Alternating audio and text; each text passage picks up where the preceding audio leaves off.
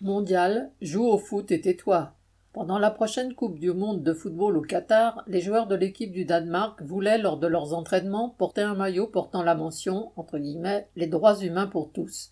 La FIFA, Fédération internationale de football association, l'interdit. Il s'agit évidemment de complaire au gouvernement qatari et aux grosses entreprises du BTP qui ne veulent pas voir dénoncer, même à demi-mot, l'exploitation brutale des ouvriers ayant construit les stades.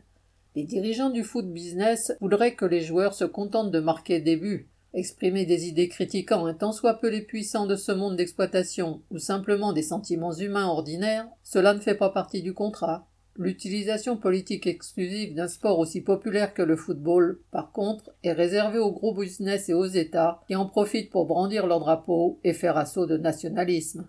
LD.